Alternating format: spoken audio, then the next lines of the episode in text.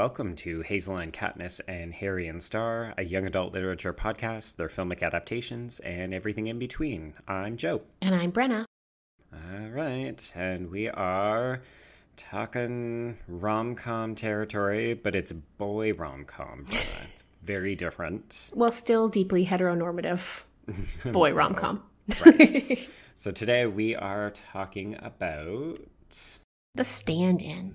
Yes, Steve Bloom's The Stand-in and the accompanying Netflix film The Perfect Date from twenty nineteen, which is co-written by Steve Bloom and Randall Green and directed by Chris Nelson.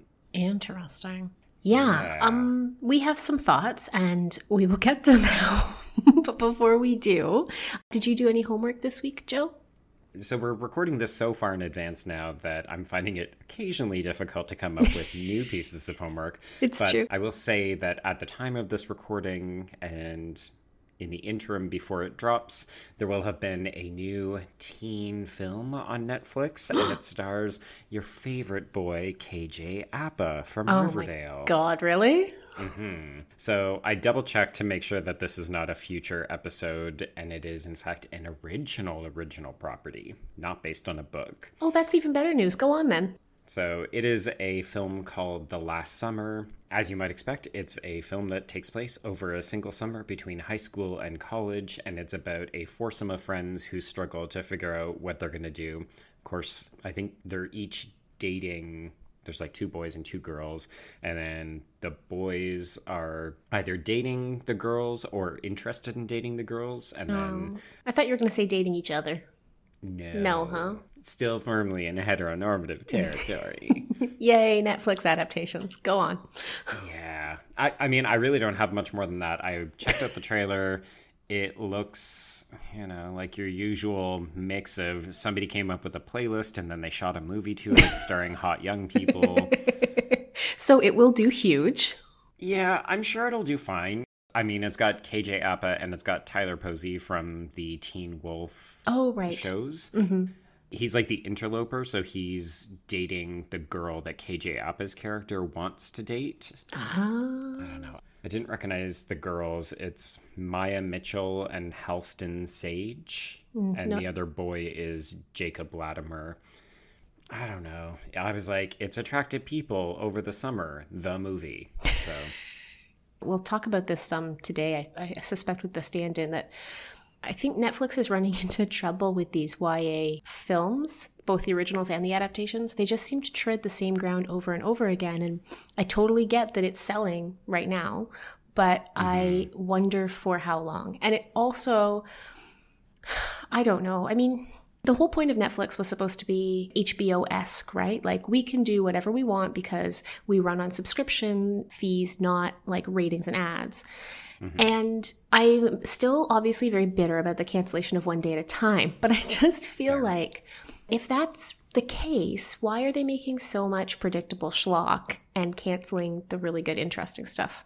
Yeah. Well, I think because they're saying one thing or paying lip service to one idea, and then the bottom line bean counters are looking at the numbers, which they never reveal. No. They've literally in... however many years Netflix has been available, I've seen them release one number. That was for Bird Box mm-hmm. in December, where they just had this astronomically large, like sixty million or ninety million viewers had watched this movie. And that was the only time in the entire history of the company I've ever seen them release numbers. So they can literally even just say, this show is performing really well, or this series is not, and now it's been canceled. We have no idea. We're basically at their whims, like puppets. But I think at the end of the day, yeah, like they're going for the more predictable generic schlock. And I say this loving a lot of predictable generic schlock myself. Sure, we're fans. We are. I mean, half the stuff we do on this podcast is like all about threading tropes and finding yes. new ways of doing the same old thing. Absolutely. But Netflix, like they've got a mold, particularly for these teen films, where they just interchange generic looking white actors and then occasionally throw in like, oh, okay, we're going to put in, you know, something a little bit different. But the plots are always the same. They're beyond formulaic. They are cookie cutter. Yep. And I say this having just written a Hallmark Christmas article with you, Brenna. Like, we know formulaic at this point. It's, it's true. We know our way around a formula, and we we work really hard to give credit when credit is due within these, these structures. I think One Day at a Time is a good example of this, right? They took the staid and schlocky sitcom form and they made it amazing, mm-hmm. right? They made it do something really interesting with the content that made the form feel fresh for the first time in a billion years. Yeah. So they have the capacity to find the people to do that work.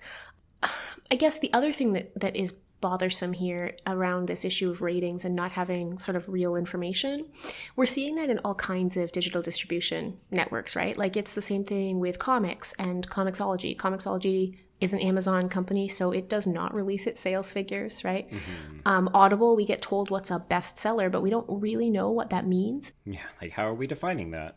And so more and more as viewers and consumers, but also importantly as like critics and scholars, we can't actually get at that information to talk about what's going on with this stuff culturally. Mm-hmm. And I think that's bad. I think that's like yep. long-term bad in terms of cultural criticism, cultural studies, all that stuff. Mm-hmm. Particularly when we're... we're literally purchasing content from yes. these different organizations who are then also telling us what their definition of a success or a failure is. Yes, exactly. It's like, well, so we're just meant to trust you, like you're going to do things out of the goodness of your heart when you're telling us things. Well, I mean, you're right. They they tread this this line, like, on the one hand, trust us, we're Netflix, we can do whatever we want because subscription model. And then on the other hand, uh, you better watch our stuff or we're going to cancel it, right? Mm-hmm. It's like, well, you can't be both of those things and also keep all the ratings secret. I mean, I say you can't. They do. That's exactly mm-hmm. what they're doing. So yeah. shockingly, yeah. I don't think they're taking a lot of guidance from like us. So not so far, but... I do agree with you. I'm very interested to see if there is going to be a time when the bubble bursts. Mm-hmm. At some point, enough of these generic-looking Last Summers and The Perfect Dates will just not click with audiences. And then I think suddenly we'll just be like, hey, I guess they're not releasing any more of these. Yeah, I think I think so. It's interesting to see what this podcast has done to my Netflix algorithm, though, Joe, because... I um, I turned on Netflix to watch Perfect Date. We have a living room account for the stuff we watch like together, and then we have our own individual accounts. Right. So like our living room one is like, make sure you finish watching Queer Eye. That's pretty great. Hey, how about this documentary series about Formula One drivers? Have mm-hmm. you considered watching this new prestige comedy? And then I log into my user and it's like, uh, Perfect Date is right here, Brenna. We know that's what you came for. So yeah. just click on it. It was literally at the top of my queue. And I mean, partially we're recording this, I think, just a few weeks after it's come out. So they're going to be pushing it hard regardless. But yeah, we are now firmly the target market for all of these shows. So we hear about them first, at least. There we go. So that was a, a long diatribe, yeah. but uh, do you have anything for homework that you want to share? I do, and it's not even a book. I'm just, oh, okay. I'm all about the excitement right now. No, I started watching finally a series that I've been meaning to get to, mm-hmm. um, and it is a firmly Y A N A series uh, called Good Trouble. Have you heard about Good Trouble, Joe? Oh gosh, it's ringing a bell, and yet I'm drawing a complete blank. I'm not surprised because it's a spin-off of The Fosters, which was on Freeform okay. for like six seasons, I think. That would be why, yeah. So I would have heard it, but have no no association with it at all.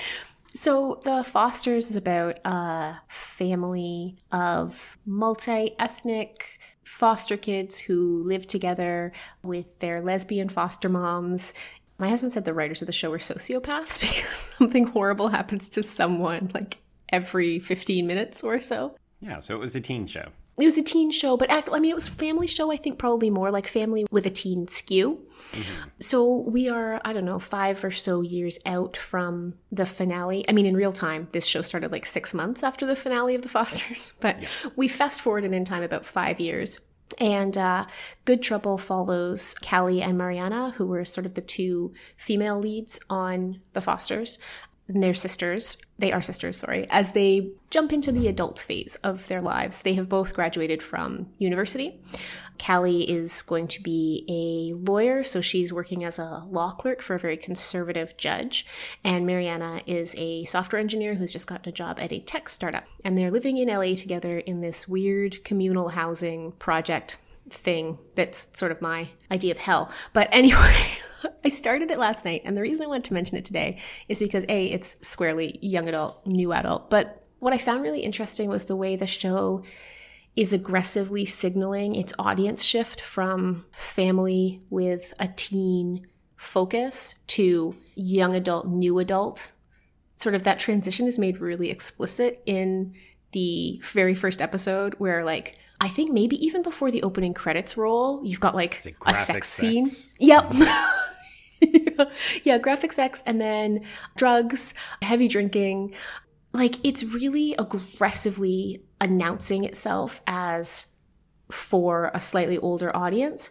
But it's really jarring because if you finished watching The Fosters sort of in real time, that was only about six months to a year before the premiere of this show. Mm-hmm. And they're all still high school students in that context.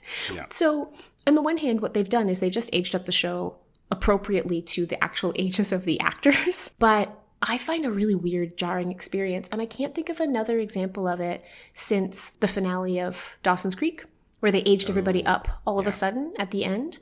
But that worked in the context of the sort of arc of that show. Whereas this, mm-hmm. I'm not sure if it works. Anyway, I'm only two episodes in. What I loved about The Fosters was the ability to do kind of like issue-oriented drama that was still really funny and heartfelt. Mm-hmm. Because it was, I mean, family-forward programming. This is a lot more cynical and might be too cynical for me. Callie gets this job with a Bush-era appointee judge because she thinks that she can change him. And the first break she gets as his clerk is that he names her to clerk on this very high-profile police shooting case because he wants her to write the liberal opinion that he's going to, like, slash and Destroy. burn. Yeah. And so, like, and then Mariana has got this dream job at this tech company. And she's the only woman in her pod, and they basically put her on data entry, and no one will include her in any of the sort of team building exercises, and she's kind of in, in hell. And it's like, oh, oh, it's a very different show. Hmm. Might be too much for me, but we'll see. I'm two episodes in. Fair enough. So that's Good Trouble. If you have watched, I know all of season one is out now, and I'm just catching up to it, but if you have watched it, let me know if I should stick with it, because I'm I'm on the fence. All right, so we, mm-hmm. we need some responses from listeners whether or not Good Trouble is worth sticking around for. We do. Hashtag H K H S pod on the Twitters. All right. Mm-hmm. Ah, with that, we'll now move into our main event, which is The Stand-in, the book, and then The Perfect Date, which is the adaptation, which elected to go with a different name for reasons unknown. Yeah.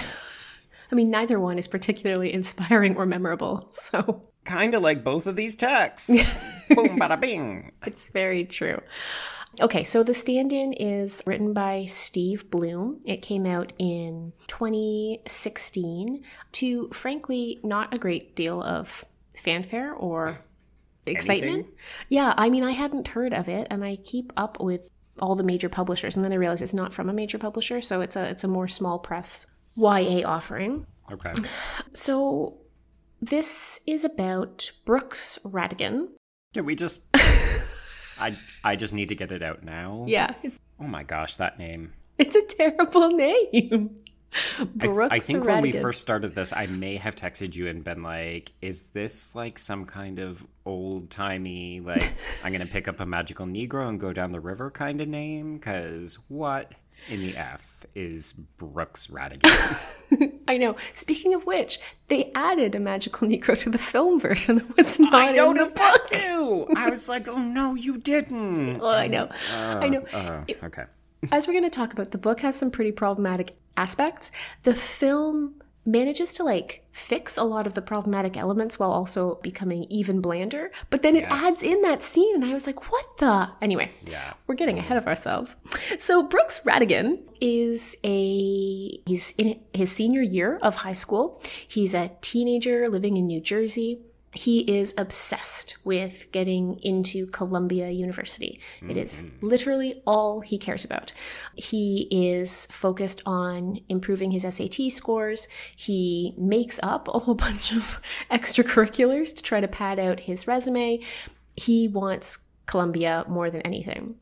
His home life is pretty rough. He's the son of a letter carrier, mailman, and his dad is pretty checked out. He's kind of a burnout stoner. He hangs out with, you know, people who maybe are going to buy his comic book collection and or sell him pot. He doesn't have a lot of ambition, or so we think at the beginning of the novel. And he's kind of distant from Brooks. The flip side of that is that because Brooks is so focused on getting into Columbia, he doesn't really care about anything that isn't serving that, and his father is not serving that. Definitely. All we know about his mother is that she took off when he was little, and that's that. We actually don't know anything else about her, and it's never really pursued in the novel. Which I kind of appreciated a little bit. He was I like, liked it yep, not being, she's yeah. not here, and... That's his, what it is. Yeah, I liked it not being a moment of reckoning or anything, and I didn't realize how much I did like it until it got shoehorned into the movie version. Mm-hmm. So Brooks is obsessed with getting enough money together to be able to make Columbia a possibility. So he's basically got two focuses, like keep his grades up, keep his S A T scores high, get the money to get into Columbia. Everything is focused on this one goal.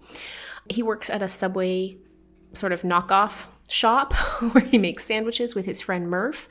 Murph is a lot more like Brooks's dad than Brooks himself. He's planning to go to the local community college. He doesn't have huge aspirations to get out of the small town where they live, and he's kind of happy in his own skin. Yeah, he's fine with it. He's totally fine with it. What happens one day when Brooks is at work is he overhears a guy who had another absolutely ridiculous name. I actually wrote it down so I would remember to mention it. Um, Burdette. He overhears this guy named Burdette talking about how he's going to have to take his cousin to homecoming because she's been stood up, and he offers to go in his place. What he doesn't realize is that the cousin's family is like crazy wealthy, and when he gets there to be sort of her stand-in date, not only does he get to eat at an incredibly fancy restaurant on the dad's dime, not only does he get to drive the dad's super crazy fast Lamborghini, but at the end of the night, the dad is so happy with how happy Brooks has made his darling little girl that he pays him a massive like three hundred dollars tip for taking his daughter out. And suddenly a new plan is born. Brooks is going to quit his job and take rich socialite girls out on important dates mm-hmm. to earn money. But only rich socialite girls. Only rich socialite girls. And what's important in the book that gets changed for the film is that it's only these like important life-altering spring formal, prom, winter formal. Like it's these really important events, and he's really careful to like only do it for one girl at each of these like private schools so that it seems real. And to yeah. Brooks's credit, he actually works to make it a nice night out for the young women involved. He's really kind and sweet, and he comes to enjoy both spending time with these young women and also the money that he's making yeah. in the process. It's a bit win-win. It's a bit win-win. All of this basically pivots on the fact that he ends up in kind of a bit of a triangle between these two young women, Celia and Shelby. Celia is a girl he is paid to take out on a date who is quirky and weird and doesn't really want to be a standard kind of cookie cutter girl who fits the mold of all these other dates and gives him a lot of resistance. Mm-hmm. But they actually form kind of an unlikely friendship together. And there's a girl at Celia's school named Shelby who is apparently the absolute perfect woman. Because she's hot and rich. Because she's hot and rich. And so Brooks wants to be with her. So he basically reinvents his entire identity, pretends to not be from New Jersey, pretends to have money he doesn't have to try to win Shelby. And of course, what he really learns is that the girl who he was supposed to be with all along is Celia. And at the end of the book, he also gets into Columbia, and they don't have the money for him to go, but that's okay. Because they find it, his father sells his comic book collection to fund his first three semesters of mm-hmm. Columbia. Not real clear what's going to happen after that. Um, They'll figure it out, Brenna. Oh, and the important thing is that even though he's been waiting to get into Columbia, the whole time he has had this free ride scholarship to Rutgers, which he's basically like, screw you, Rutgers, you suck. I'm going to Columbia no matter what, even if I have to bankrupt my father to do it. And the happy ending of the book is that that's what he does. Correct. Yes. Why do you sound so incredulous about this? It's such a weird little book, Joe, because on the one hand, it's actually saying some really interesting things about class and striving and opportunity and income inequality in America. Like, yep, yep. When Brooks says, like, it's worth bankrupting my father to go to Columbia, like, he's not actually wrong, right? No, I mean, I think any young person worth their salt who's even remotely considering what does the future hold for me, you are honestly thinking about the post-secondary education, like whatever I elect for that to be, that's ultimately really important. And I think the book has a bit of emotional honesty in acknowledging mm-hmm. that, even if trying to wrap it up in a fantasy happy ending, well, making ninety-five percent of the book about how effing challenging it is to make money and dealing with the struggle and that kind of stuff.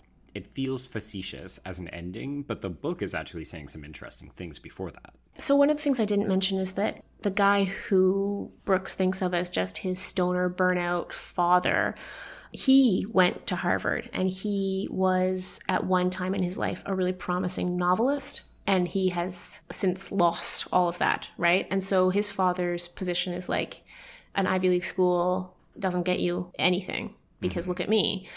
But the flip side is like, his father has given up, right? And so yeah. there's something interesting in the book going on around class and opportunity and who has access to what. And you're right. I think it's actually really, really honest that the book says the name on your education does matter and it's worth Brooks basically forfeiting his father's future for his own. And it's a weird dynamic, I think. It's something that I have a hard time always wrapping my head around, because here, and by that I mean in Canada, we have an almost entirely public education system at the post-secondary level. And basically a B A is a B A is a B A. I mean, you might argue differently if you went to like Queen's or U of T or McGill, but like for the most part, undergraduate education in Canada is pretty much the same across the board. Yes. We touched on this briefly in the episode on Before I Fall, because the school there is masquerading. Well, oh, in real right. life, it's actually, it's a private institution, and it's, I think, the only one of its kind in Canada. It was definitely the first non-Christian yes. private university in Canada. Yeah, but you're right that a lot of the schools in Canada are kind of considered on par. There are no Ivy League equivalent, although, of course, if you're taking a certain program at a certain institution, it sure. has a higher, you know, cached value. But it's nothing compared to the struggle that we tend to see when we're looking at American texts, the Harvards, the Columbias, the Yales, and those kinds of things. It's like those are dreams for a lot of people. And the stats that he quotes in the book are yeah. shocking. They right? are shocking in terms of like the acceptance rate, and also shocking the fact that like Brooks is smart and he's a good student. Like, he plays the game appropriately, and he's awarded a scholarship. He's awarded twenty-two thousand dollars a year for Columbia when he mm-hmm. gets the offer. And I was like, when I read that, I was like, oh, wow, everything's really working yeah, out for Brooks. Yeah, he's covered it off. And that's because there's no, there is no school you could go to in Canada, with the exception maybe of Quest. I don't know what they charge, but in terms of the public universities, which is the majority of our universities, mm-hmm. like twenty-two thousand dollars a year would absolutely cover tuition, books, Multiple and years. residence. Yeah, yeah. Like, it would definitely cover all of that and then some. Mm-hmm. And then they're like, oh, that's half of what he needs a year. I'm like, holy godfather. Yeah. This is how people end up in debt for their post-secondary education for the rest of their lives. And it's terrifying. It is terrifying. And so I think the book, the cavalier way in which the rich kids talk about their opportunities and the resentment that Brooks feels, he's absolutely head over heels for Shelby, until she treats Columbia as like this throwaway who cares thing because she's a legacy kid. Mm-hmm. And that for him is like a moment of, huh, you don't actually have to work the way I have to work to access what is like a life-changing credential for me. Mm-hmm. And she, to her, it's just like, I don't know, I guess I'm going to Columbia, whatevs, right? Which is a really nice change of pace, because Shelby as a character is pretty one-dimensional, all things considered. Like, she really is a token hot rich girl, mm-hmm. and she's doing a number of things that we've seen in other texts that would just immediately code her as despicable and the wrong partner. And Brooks is willing to overlook a lot of that because he's a teenage boy and mm-hmm. he has a penis that he which would we hear like a to... lot about in this book, yeah, by the which way. I did not care for. But he's willing to overlook a lot of her faults that would traditionally just classify her as a mean girl, you know, mm-hmm. a bit of a rich bitch. Mm-hmm. And it's really not until she dresses down the piece that he has been striving towards yeah. so much that he really recognizes, you know what, this isn't just about a difference of personalities. This isn't just about you being a bit mean or you dressing down some of these other things. It's like, you have literally never had to experience the kind of hardship that I have had. Mm-hmm. And that was really interesting as a reader of now many Y A texts to be like, wow, okay, we're going to go here. Like, we're actually yeah. going to talk about income inequality here. Yeah. Yeah. And that is what I think the strength of this book is, its willingness to talk about class and its willingness to talk about what people have access to and what they don't. And mm-hmm. I think it is not a well-written book. No. There are unforgivable, um, like just, there is fat phobia and there is a big old dropping of the R word and there is a ton mm-hmm. of stuff that for a book that, I'm sorry, came in in twenty sixteen, it's just like... Yeah, it's tone deaf in a lot of ways. It honestly felt like it was maybe written a decade ago and then yeah. polished up and polished, or published rather. Yeah, or the guy who wrote it is like fifty-eight. I don't know. But it's the distance between what we are seeing in the majority of contemporary Y A texts, just in terms of like acceptable language, acceptable way to refer to other human beings. There's no diversity to speak of at all in this Mm-mm. book. No, none. And there's just no awareness that that might be desirable either. You know, mm-hmm. like in all of Brooks's capacity to criticize the class dynamics at play, at no point does he look around and be like, oh, and also all these people are white, mm-hmm. which it felt really weird to me because Brooks is very... It's set in New Jersey. It's set in New Jersey, and Brooks is very aware of his subject position, his place. Mm-hmm. There's a really gross, gross scene where he's trying to come up with like an in with his guidance counselor, and oh, she's like, gosh, yeah. do you have any like Aboriginal heritage? And he's like, do you have a limp? And it's just like, okay, this is mm-hmm. frankly appalling. Well, there's the section even where he gets high and he ends up writing a fictitious oh, God. story to an admissions officer. I blocked that out. How he saved the life of, is it a sick child or a blind child? I think he's blind. Yeah. So bad. I mean, it's one of those things where he wakes up the next morning and he realizes, oh, this isn't going to fly. But he's not like, wow, I'm a genuinely terrible person because this is disgusting. No, if there's one thing Brooks doesn't do in this book, it is recognize things about himself or come to terms with things.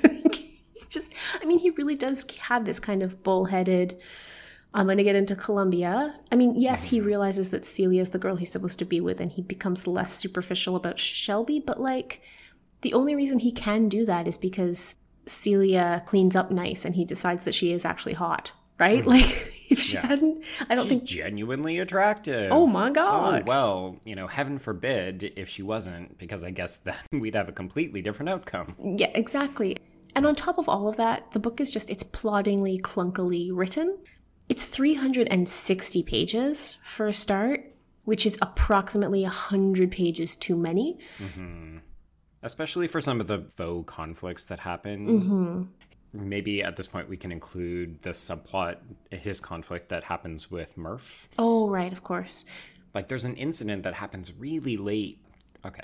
It happens late-ish in the book where he realizes that he needs a personal essay that will really capture the attention. So he manages to convince Murph, his best and only friend, that he should fall into a frozen lake so that he can save him in front of a group of children and then write a personal essay about it.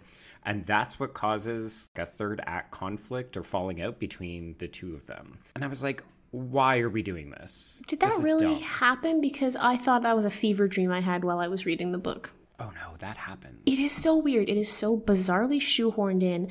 Incidentally, they have already had a falling out and a conflict yeah. because Murph gets ditched at a club so that Brooks can chase after Shelby. Mm-hmm. Murph Which, gets hey, basically... Okay, sorry. These two conflicts are patently ridiculous on opposite ends of the spectrum. Yes. Getting ditched by a friend at a club while you're wasted and they, like, have a chance to hook up with somebody, that happens. You yeah. know, sure. I can imagine that there might be some bad blood, but in the book, I think it goes on for weeks that he weeks. won't talk to him. You're just like, no. This would be like, well, did you at least get some? No. Okay, whatever. And they finally repair that. What happens is they finally have a conversation. The problem is that Brooks is too, like, ashamed to actually deal with the thing with Murph, and so mm-hmm. it festers, right? Well, and boys...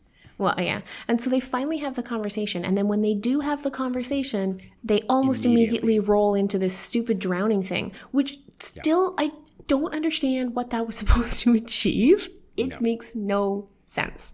No, not at all. And then that drives the remainder of their relationship until the end of the book when they somehow manage to patch it up because Murph realizes that he's actually an entrepreneur because he is completely turned around the restaurant that Brooks used to work at with him, which we've seen throughout the entire course of the book. So I don't know why that suddenly manages to repair their friendship. It's like, oh, you became a successful restaurateur and also you took a girl to prom. So I guess now we're good. Now you're worth something to me. And I, I have like, it's a very odd, it is not a well-written or well-crafted narrative. The only thing it is doing that is interesting that we don't see typically in Y A is this conversation about class. Mm-hmm. Which I, that's the part that I liked about Murph. Yes. Yeah, Murph is happy in the life that he has. Murph is necessary because without Murph, you would think that the only other option from Brooks's striving is Brooks's dad's complete burnout loser life. And what Murph gives us is an example of a middle ground, a different way of thinking about your future, a different way of thinking about your life, a different way of thinking about community. Like, he loves the small town that they're from. He doesn't want to leave the small town that they're from. Mm-hmm. So Murph is really necessary. Yeah. Basically, this is the only interesting thing that is happening in the book. And the movie just erases it completely. Yeah. So why don't we pivot now, and then we yeah. can introduce the film, The Perfect Date. Sounds like a plan. I've always wanted to date the most popular girl, drive the nicest car, and go to the fanciest school. Yale is the goal, correct? More than anything in the world. But I can't afford any of that. My uncle's paying me to escort my cousin to a semi-formal. I'll take your cousin. What? I'll take your cousin to the dance. Why? What would you get out of it? I'd get the payment you were talking about, and I get to take your car. You got a suit?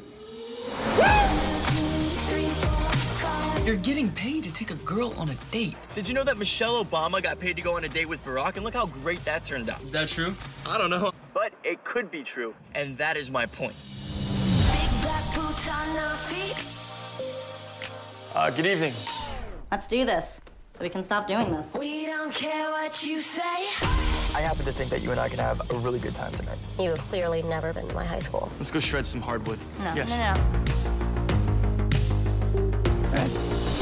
Is this your job? No. It should be. Troubled rich girls in need of a chaperone. It could be big business here. I figured out how to get the money I need to go to Yale. I'm offering my services as a chaperone for whatever it is that girls want. Hey. Oh my God, you didn't. Oh, but I did. All right, so as we said off the top, this is still written by Steve Bloom. So he's adapting his own book with the help of Randall Green. So we've got two men, and then we've got another man, Chris Nelson, directing. And this is from this year. So the film stars current It Boy Noah Centineo as Brooks. And then we've got his former Austin and Ally co-star Laura Marano as Celia, who we've not really touched on it very much, but we can chat about her in the context of both. Mm-hmm. Murph is cast differently, so we actually introduce some diversity by having Black actor Odysseus Georgiadis. We also have Riverdale connection, mm-hmm. Camila Mendes as Shelby. Yes, she's Veronica. Mm-hmm. Mm-hmm. And then I suppose we could also talk about Matt Walsh, who plays Noah Centineo's dad in possibly the worst father-son casting I have seen in a very, very long time. Because these two look nothing alike. I could not shake the feeling every time he was on screen that... And I don't even know what the word for it is, because I don't believe that he is in this role performing as a low-rent Louis C K, in that I don't think Louis C K can get work, and thus there is no one with lower rent. But mm-hmm. he is absolutely trying to play like this Louis C K type, both in the way yes. they've like groomed him and in his delivery of lines, and it is so cringy. It's very distracting, too. It's so distracting. I kept looking away. Like, I just didn't want it. It was so, I found it so uncomfortable the way they decided to, well, the way they de- dealt with the father completely. Mm-hmm. I mean, it's just the first of many, many bad decisions that this film makes. And it connects into this larger class issue. Do you mind if I keep go- spinning go on it. this for a second? So. Yep. Differences between the film and the book. So in the book, they live in a really ratty two-bedroom apartment. In the film, they own a home. It's a small home, but they live in a home. Um, it's freestanding. Not even that small. It's not even that the small. The minute that he walks into this living room, I was like, oh, this is... beautiful? Yeah. Like, I would be very happy to live there. And yep. the, the definition of uncleanliness or messiness is a plate with sandwich crumbs on the coffee table. Because this is the thing. In the book, Brooks is always frustrated by the fact that Charlie, his dad, he like basically only eats takeout. He leaves the takeout wrappers everywhere. The sink is always full of like moldy old dishes. Charlie mm-hmm. comes home and smokes weed and checks out of life. Like he is not engaged in the family dynamic in any way. Yeah, like Brooks is raising himself. Basically, yes. So if you've read that, then what you get from the film version when you first walk into this house is it's beautiful, like it's been designed. It's squarely middle class. The walls are like teal blue and there's like stainless steel appliances and mm-hmm. everything is pristine except, yes, you're right, there's a plate with crumbs on it on the coffee table. And Brooks is like, can you clean up this place? And his dad's like, oh, I'm so sorry. I've let it all go. And you're like, um, what, what is happening? His father, by the way, is not a mailman in the film version. He's a, I guess, adjunct maybe professor, but he teaches. No, he must be more than that because he gets uh, scholarship benefits for his son. So he teaches at a local state school, basically. He teaches at UConn College. Oh, yeah. Okay. I just thought he was a struggling writer because I was... tuning out. But. No, he teaches there because when we first meet him, he's fallen asleep on the couch marking papers. Trust me, I always right. notice when someone is marking a paper. So he's fallen asleep on the couch marking papers. We know that he has this financial benefit with his employment that Brooks will get money towards his education if he goes to UConn College. Yes. So class difference changes completely. He's a solidly middle-class young man. He definitely, like if he wants to go to the Ivy League, yeah, he's going to have to work for it. But he's not raising himself in squalor. Mm-hmm. He's like he's not living near destitute. No, he's a perfectly comfortable young man. They work in this sub shop, he and Murph together, and Murph is also striving to get into a good university. So there's no class difference between the two of them either. They're both writing application letters. They're both in this mode together. It's a complete flattening of the only thing that was interesting in the novel. Yeah. And then further, Murph has the skills to develop an app for Brooks. Brooks makes this app about his dating life or this stand-in role that he's going to play.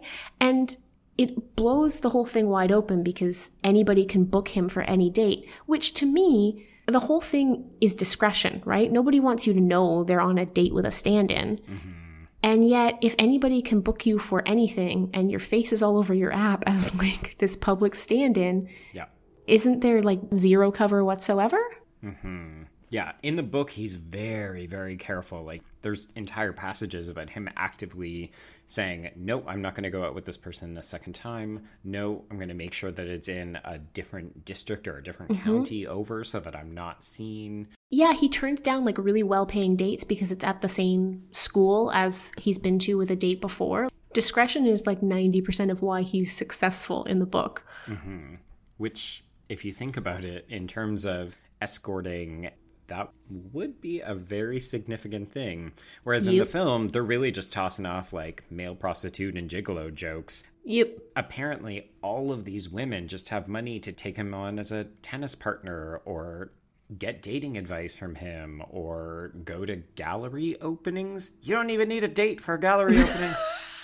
Yeah, it's very odd. And then the the other thing is that because he's not, because any woman can book it for themselves, it changes that dynamic of like the wealthy father t- attempting to rescue the daughter from a social situation, right? Mm-hmm. Part of what's happening in the book is that these people can use money to fix literally anything. Anything. And Brooks recognizes that by bartering with them. Yes. Oh, He's yeah. He's like, I want this car. I want yeah. this much more money. You're going to pay for my tux rental. Whereas here, he's apparently making enough disposable income that he can literally go and buy a different costume for every occasion. Sure, it's at a pawn shop, but in the book, he doesn't have the kind of money where he could throw that away. He's constantly talking about getting his tux or his suit dry cleaned because he's just got the one.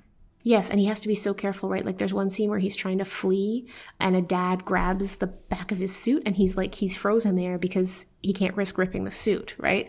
Like yep. the stakes are a lot higher for Brooks in the book. I'm not sure what the stakes are for Brooks in the film because he doesn't seem to need the money in nearly the same way. He talks about it's Yale in the film. He wants to go to Yale in the film, but I don't understand what the desperation is around Yale in the same way that I do in the book and Columbia. And I think this is actually one of the biggest differences. We're talking about plot-driven changes, but thematically, the purpose of the film is about finding out who you are.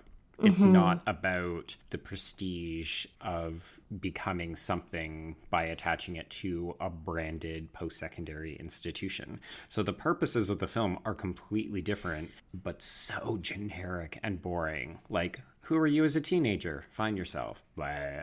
He doesn't even apply to Yale in the end of the film version because he accepts his father's offer to, to support him through going to UConn College. And mm-hmm. it's like, okay, on the one hand, yes, that's a really smart thing. Like there are points in the book where I'm like, Brooks, you're being stupid. Take the full ride to Rutgers. Like exactly. You're being stupid. But that is denying the conflict and tension at the center of that novel, which is about class striving. Mm-hmm. In the film version, A, he takes his dad up on it, doesn't even apply to the Ivy League at all, like never even pursues that. Yeah. And then the other thing is that the Celia is the rich girl in the film version. So Celia in the book is delighted because she's been accepted early decision to Stanford, which means she's going to get away from her parents. And mm-hmm. it means that she knows that she has sort of made the grade. Like it's really hard to get early decision to Stanford. She's super smart and she's super bookish and she's succeeded at this thing. Yeah, because her situation in the book is not that she doesn't have the money or the brains. It's that she's actually never been accepted. So yes. for her, the prestige of getting that early decision is her being able to say, I can see my exit, but also it's a bit of a up yours to all of her classmates who have always treated her badly because they're yes. all in the same income bracket. And she has these overbearing parents that she's desperate to get away from. In the film version, Celia's like, screw education, who cares? Which is, again, a flattening of like all of the class anxieties that are in the book. Like, yeah, it's great. Celia doesn't have to care about what university she goes to. She's incredibly wealthy. Mm-hmm. Like, she will be fine no matter what. And eventually she will find a path and there will be somebody to foot the bill for her. Like, that's a luxury that doesn't exist for Brooks in the book. And in the film, it's this positive characteristic about her because she's like, oh, who cares about any of that stuff? Just mm-hmm. live your life. Yeah. It's like, that's not a thing. Well, that's not even a good message to be delivering to the potential audience who is watching this. As much as I thought that Laura Marano was lovely and charming and she had a really great haircut, I hated the way that they treated this character because yeah. in the book, there's genuine conflict between her and her parents because they are overbearing, but they're also super smart and they want better things for her. So they're actually looking at it like, we know you're going to do well, but we mm-hmm. want you, like, it's a little bit of like, you need to figure out who you are by getting drunk, by vomiting, mm-hmm. by going to an after hours party. And there's some really interesting interplay because they're so hands-on, which is nicely contrasted by the way that Brooks and his father are so hands-off. Mm-hmm. So that that's another complementary way of separating out their respective experiences. Whereas in the film, her parents are just like, they're nothing. In the book, there's these great scenes where her mom constantly dresses her in outrageous, disgustingly ugly gowns for all of these different formal events. Because she never went to a formal event, right? Like, that's the whole thing. Like, her mom was smart and driven and successful, but never had a social life and never got to experience prom. And so she's mm-hmm. totally living vicariously through Celia, who doesn't want it, right? Yes. Yeah. And in the film, that boils down to her mom saying, you need to put on these high-heeled shoes, and her being like, I want to wear these chunky boots. Yeah. Like, that's it. Because the rest of the... When she comes down the stairs, I was like, but she's supposed to be weird and odd and... And instead she has a prom dress with, like, what, a leather jacket and some chunky boots? Yeah. And yeah. at one point, Brooks even says, like, you know, you're a weird girl. Like, I can tell... I can see why you don't fit in. And I was like... She's smoking hot. Like, who yep. did the casting for this movie? If you're yep. going to have dialogue like that, an actress is like this, you're honestly telling your audience, your teenage audience, that this girl, who is obviously cool, who's mm-hmm. obviously, she would fit in fine in mm-hmm. any situation. And we're meant to believe she's weird, she's kooky, she's odd. No, she is not. Not the at all. The girl who hires him for help and thinks that a fat man walking a little dog, even that isn't that weird. No, it's not. This screenplay is so dialed back. They've sanded off any edge to yep. make it as palatable as possible. It's so frustrating. Yep. It is frustrating. And it's ultimately dishonest, right? Yeah, yeah. What we end up having is that the only character who really exhibits the kind of striving that we see in Brooks in the book is bizarrely Shelby in the film, right? Mm-hmm. So Shelby knows that she wants to go to, I think she actually does want to go to Columbia in the film version as well. But yeah. she's like, she has a plan for her career and for her post-grad. And it's like seen as like, wow, this girl's messed up. Look at how driven and future-focused she is, right? Except she doesn't even know it. Urgh.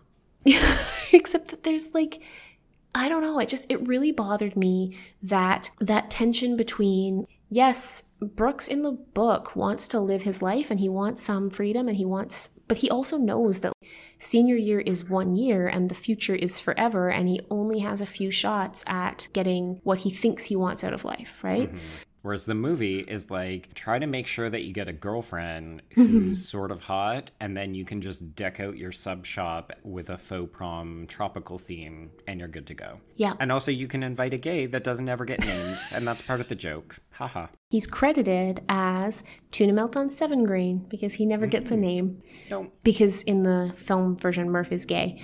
But that's another thing, right? Murph never gets to sort of stand out or excel. I mean, I guess he sort of does in that he designs the app for Brooks, but then is not involved in it thereafter. No. And the extent to which he turns the sandwich shop around, in quotation marks, is, yeah, he puts up like a, an inflatable palm tree and some twinkle lights and they have prom there instead. Mm-hmm. Yeah. I mean, the only thing I was grateful for is that the book is one interminable series of proms, and I didn't even go to my own prom, so that was a lot of proms for me. Yes. I can't help but wonder if that was one of the decisions that they made, is we get a montage of Brooks's dates. And to me, that's actually, yeah, I mean, you know me. I love a good you montage. You love a montage. So that was probably the most fun aspect of the film because it was kind of interesting and exciting.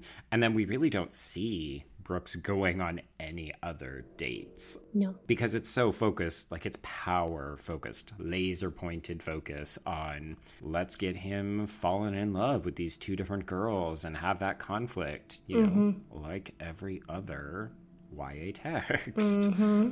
But the problem is, is like we hire a black actor to play Murph.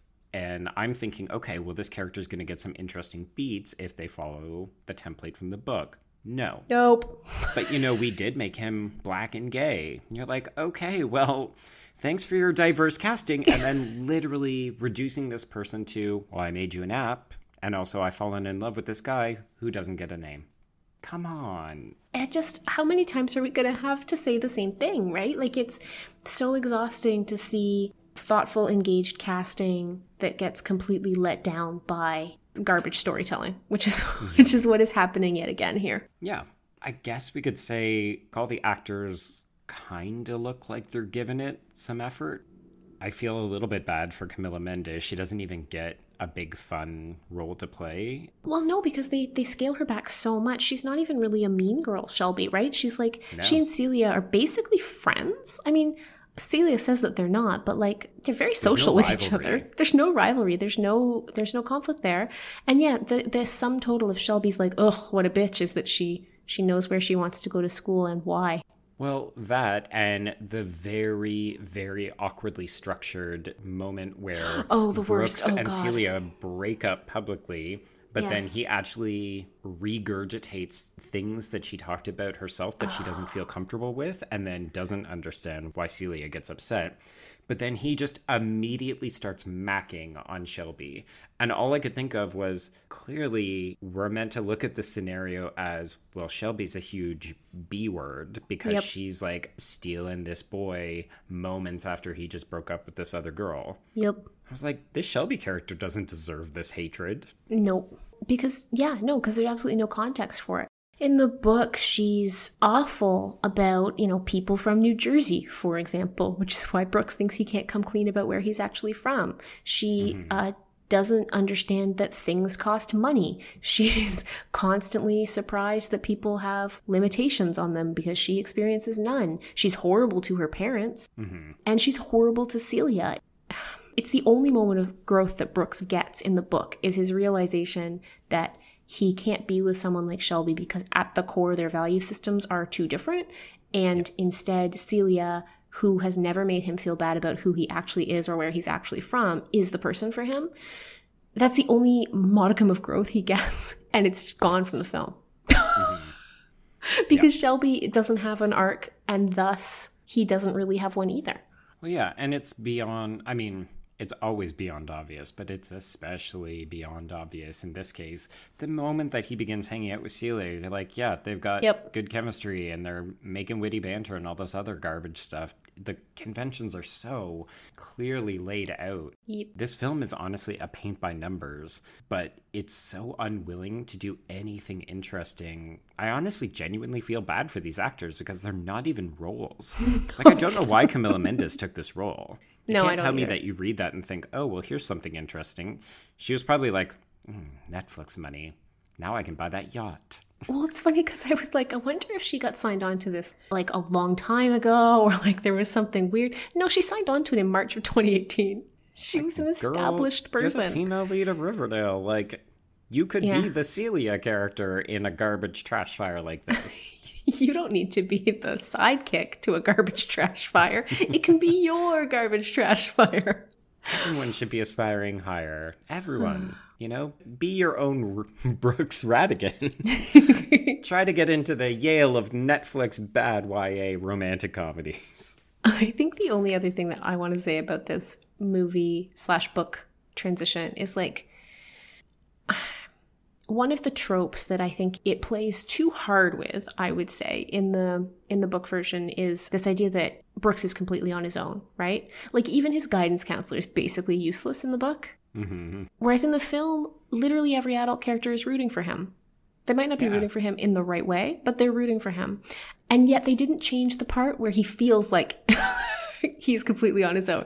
And so it's just one of the ways the character doesn't ring very true. And it's interesting because...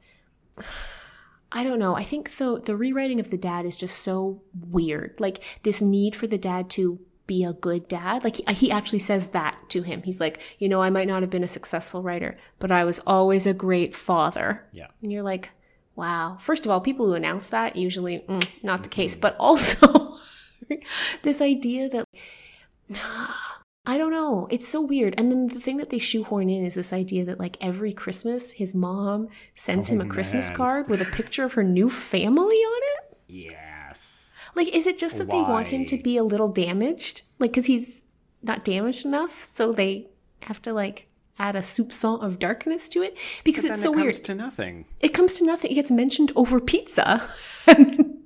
Never again. Mm-hmm.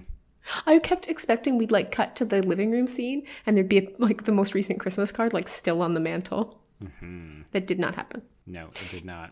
But like, it's just everything in this film has been dialed back so mm-hmm. much. Like, the conflict between Murph and Brooks in the film is literally that Brooks doesn't spend any time with him. Like, he cancels on a game of, I thought it was online gameplay, but then Murph apparently got bitten in real life by other people he was playing with.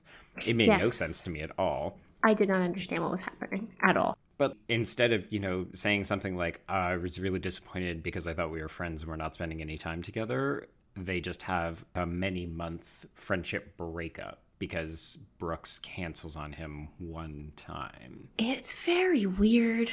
But, like, that feels indicative of nearly all of the conflicts in this true. movie, where you're just like, oh, that's what you settled on, huh? Like, this is the best you could do. Okay. It's a bad and problematic book with one interesting aspect.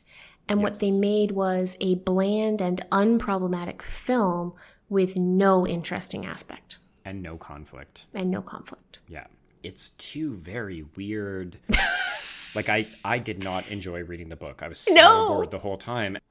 And then I texted you. I was like, okay, so I'm almost done this turd. And you were like, well, the film is less problematic, but also less interesting. And I was like, I don't understand. How could this be? And then I watched the movie, and that was one hundred percent accurate. Yep. Yeah. I can't even imagine that fans of Noah Centineo or Laura Marano, like, I can't even imagine them looking at this movie and being like, I was rooting for the romance, because it's like, how could you? Why would how you? could you care? Why would you care about any of it? Yeah. It, it honestly just feels like ninety minutes that we're never going to get back. And now yeah. an extra hour of talking about it. Oh, so we do it for you, strong listeners. Not recommend. Go me. ahead and skip them both, folks. It's Indeed. like, it's not even background noise. The film is not even background noise. No. But, okay. So I did want to ask you one final thing. Mm-hmm. This is the first boy rom-com that we've done. Mm-hmm. I mean, I'm not going to be mean-spirited and say, is this indicative of the kinds of stories that we can expect? But, like, is there something different about the way that men... Like, is there something different about the text that have men as their central characters? Because Brian and I had a conversation about this. I couldn't figure out who the target audience for this mm. film would be, because I can't imagine girls would relate to this story unless, I guess, they're really starved for the romance. Yeah, I don't know. It's interesting because we are going to be reading another boy-driven rom-com next week. Mm-hmm. And what's different about Paper Towns by John Green, which is where we're going next week, is that there's this added component of sort of a mystery, a quest, right. a journey that becomes part of it as well. I don't know. I think that Steve Bloom is a, is a bad writer. Like, yeah. I think that we need to read more. I'm thinking of David Levithan. I'm thinking oh, yeah. of John Green. I'm thinking of, um, oh, names that are not coming to the top of my mind right now, but books that I have read. Sure. Convincing rom-coms with male leads. I think that this is indicative of the worst of the genre, but let's face it, there are lots of really badly penned women-centered rom-coms for teens too. Of course. Yeah. Yeah. I just wasn't sure if there are often differences between the narratives that have a male at the center as opposed to a female. I do think there's usually more of a kind of um, like a quest or a journey of the self with the male-led texts, in my experience. The missing component of growth is part of what makes the book so tedious and the film so unwatchable.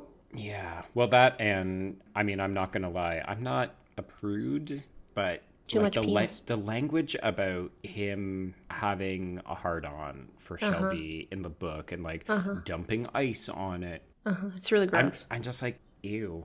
I don't need to read this in my book for Y A. I mean, I even had some trouble, I'm not going to lie, in Simon versus the Homo Sapien Agenda, because mm-hmm. I'm just like, these are adults writing about teenage mm-hmm. urges, but unless that's the focus, like, unless your book is interested in that, part of me is kind of like, you could just keep it, it a little bit, like, warm and fuzzy. You don't need to talk about raging hard-ons. I'm good. I know that marketing-wise, this is an anxiety about realist Y A with male leads in general. Oh, interesting. There is a lot of anxiety around how do you sell it, because the vast majority of people buying realist Y A are teen girls. So right.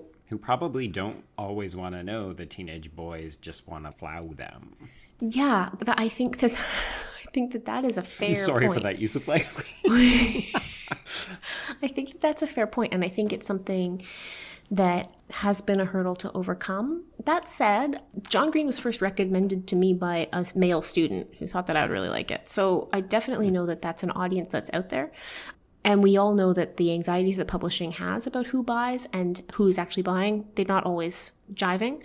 Right. But I think it's something we should keep thinking about. And I think we should seek out more of these kinds of stories with male leads, because we haven't done that many, really. No.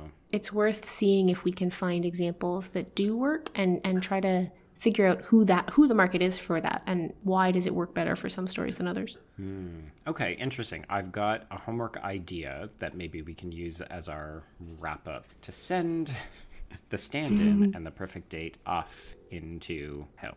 Yes. How about people who listen to the pod? Mm. If you are reading realist Y A, or if you find that you are interested in the romance side of the genre, let us know. Do you tend to yes. read female-centered protagonists, or do you read males? And if so, maybe do you find a distinction, or talk to us about what the appeal is?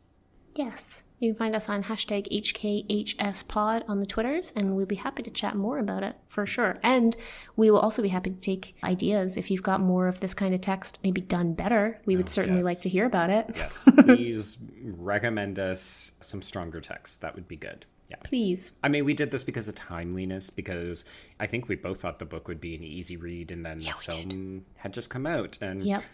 gosh, aren't um, we happy that we made these decisions and have not had to live with them in the bed that we have made. Do you have any Y A bingo? Bingo! Not a good bingo. I do. Hit me. Okay. So obviously we've got a love triangle. Mm-hmm.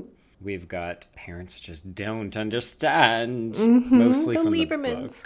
the book. The Liebermans. And the Liebermans, yes. I mm-hmm. guess we can use that for both texts. And I will finally apply a queer secondary subplot for the film. Definitely for the film. Mm-hmm. I'm going to add frenemies for the film version of Shelby and Celia. Yep. I'm going to add rich people problems, yeah. even if they aren't the centerpiece of the text.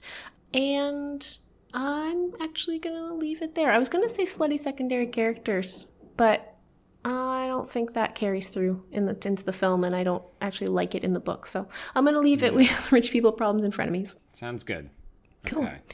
All right. So uh, if you want to talk to us about realist Y A for boys, uh, you can find us at, again, H K H S pod. That's hashtag H K H S pod on the Twitters. And you can find me at Brenna C. Gray. That's Gray with an A. Joe, where can they find you? I am at B stole my remote. That's the letter B. And of course, if you want to send us something a little bit longer, so if you've got tons of books that you think we should be checking out, you can always send us an email at H K H S pod at gmail dot com. Fantastic. And as I already alluded to, next week we are back in Brenna's happy place. We are revisiting John Green. This is our first repeat author, Joe. Yes, am I right? You are right. Yeah. So we're looking at Paper Towns. The book came out in the, I guess, mid two thousands, and the film just a couple of years ago. So we'll be taking a look at another male lead. This one, well, I remember it as being more successful, but I my memory fails me so frequently on this show that I don't even want to commit to that too hard. So it's exciting. You could be proven wrong again. Again.